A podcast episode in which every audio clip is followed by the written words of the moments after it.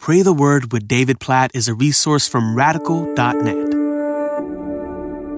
Malachi chapter 4, verse 2.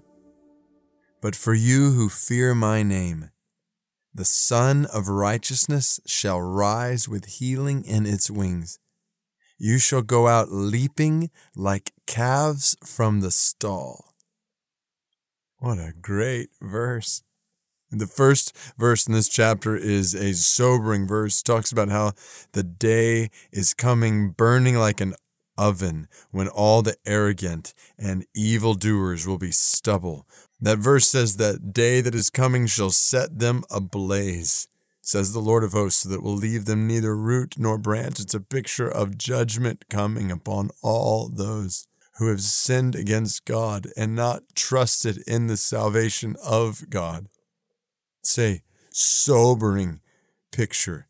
And then the contrast in verse 2 But for you who fear my name, the Sun of Righteousness shall rise with healing in its wings, and you shall go out leaping like calves from the stall. It's a totally different picture.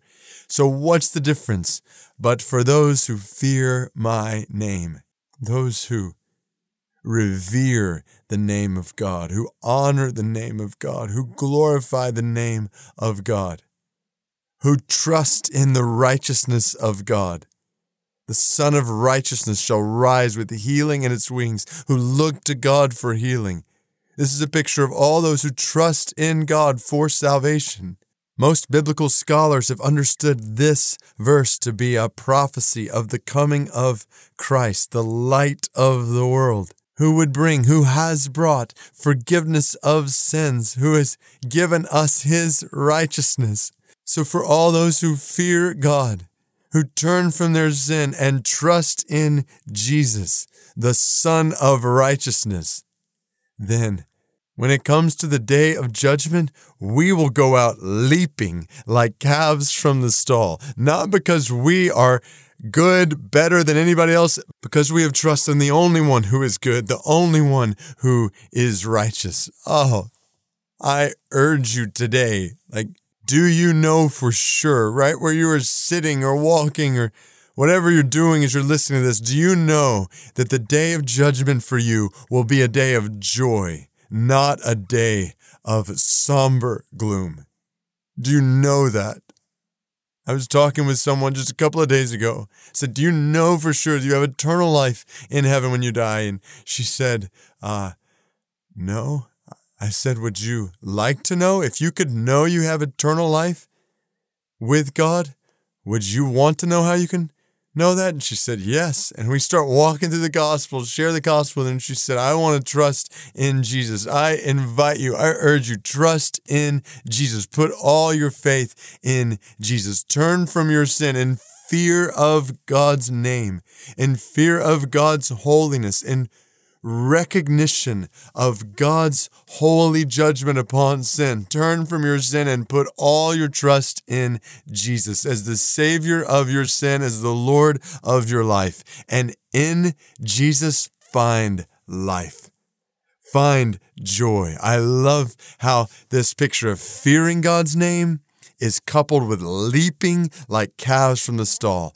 Joy is found, eternal joy is found in fearing the name of God. Oh, oh God, I pray that if there's anybody listening right now who is not sure that their eternity will be filled with joy through faith in Jesus, I pray that you would bring them to know Jesus now. To trust in Jesus today. I I know not one of us is guaranteed to make it through the rest of this day. So I pray, I pray that there would be people who trust in Jesus right now, as we're praying right now, to put their trust in you, to save them from their sins, to be Lord over their lives, to be their life. And Jesus, we praise you. You are our life. You are our righteousness. You are our joy.